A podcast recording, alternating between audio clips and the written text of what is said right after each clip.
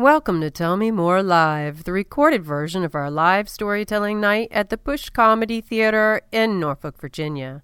In this recording, I share a story about how I almost knocked a friend's eye out.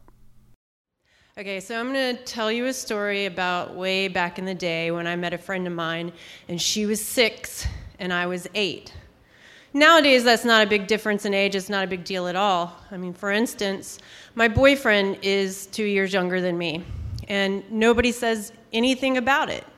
In fact, if he comes up with a bad idea, I don't get blamed for it. It's all on him. When you're a little kid, though, between six and eight, if you're the eight year old, you're the one who always gets in trouble, even if it's the six year old's idea.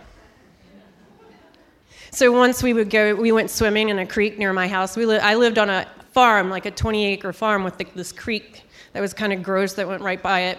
And so one day in the summer it's really hot, and she's like, "Hey, let's go swimming. It would be great." There are moccasins in this creek. I mean, this is really nasty thing, and when you walk through it, you would like sink to your hips. And so we were sunk to our hips when my mom came up and told me that I was the worst kid in the world and that we were in a lot of trouble. A couple of months later, we decided that we really, really needed a candy bar. So we decided to go for a walk to the 7 Eleven. Now, I lived on a 20 acre farm, and then there were a bunch of farms next to it, and then there was a road, and then that road took you to the 7 Eleven, and there are neighborhoods there. So there was life somewhere off of our farm. And uh, so we walked all that way. We got our candy bar, and on the way back, my mom stopped us, told me what a horrible kid I was and how much trouble we were in. I know I was a bad kid. So then there were also the times, like once we were looking for pizza money. This was her idea too. We were searching for pizza money underneath couches and in um, pockets, our parents' coat pockets, and I'm not going to tell you whose house we were at. And then all of a sudden, we found um, these photos in uh, one of the coat pots, pockets. And uh, uh, they, well, you ever walk in on your parents when they're having sex? Yeah, well, I had pictures. It was her idea to go looking. So, anyway, the, the last thing that happened, but this isn't the story, this is just another example of how, how she thought and how much it was never my idea. Anyway, so one day we're walking around and she tells me, You know, my sister was talking about how great it is to smoke tea. You're like, Okay. So we go into the pantry and we grab a couple of uh, bags of Lipton tea. and we go and we get her rolling paper. And we go to a farm nearby and we're sitting there watching the horses roll, trying to roll tea. yeah, we lit it, we smoked it, we couldn't understand why anybody would ever want to smoke tea. But we tried. We got to say we tried. So, anyway, my dad built our house, my house, and it took him like a 12 year period to do this, and it started when I was five and ended later on. And so there was this refuse pile between the creek and our house. And I would go out there and I would grab stuff and, you know, make little forts and get nails through the feet and whatever else would happen when you're playing in junk. One day she's hanging out and we decide we want to make a fort.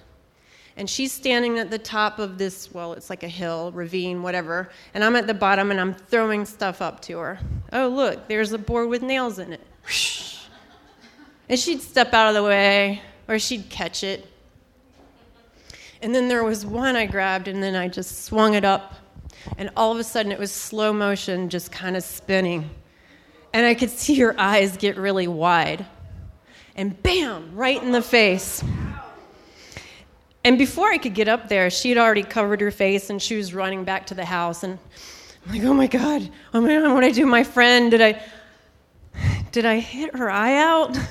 Did I just knock my friend's eye out? So I get to the top of this, the ravine, the hill, whatever, and there's nothing. She's not there. I can't talk to her. There's a trail of blood, however little drips here, and then a bunch right here, and then a little drip here. And I frozen like 10 feet in front of my house, like, oh crap, I'm in so much trouble. This was her idea. No matter what, this was her idea. But she's lost her eye. I'm such a bad person. So, anyway, the babysitter runs out, slams the door. She's covering her face. My friend is covering her face. And they, she's dragging her to the car. And she looks at me and she goes, You are in so much trouble. You sit right here until I come back. Which is bad when you realize that your babysitter is so mad that she's leaving you at the house to sit on the porch until she comes back.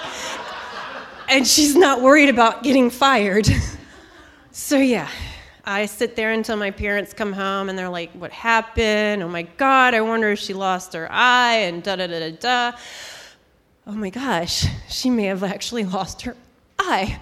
So I can't sleep through the night. I don't eat the next day. I can't talk to anybody. I don't know what to do. You know, I'm just a little kid. I don't want to have to live with this for the rest of my life. She's my best friend, and I knocked her eye out. It's very emotional, sorry. After all this, about three days pass, and she comes in. And she has stitches right here, right next to her eye. About four of them. Oh my God, I was so relieved. you know, just like an inch to the left, and I would have got her. like, so lucky. And still to this day, and I won't tell you how old I am. Let's say it's about 25, 30 years later, she still has the scar right next to her eye.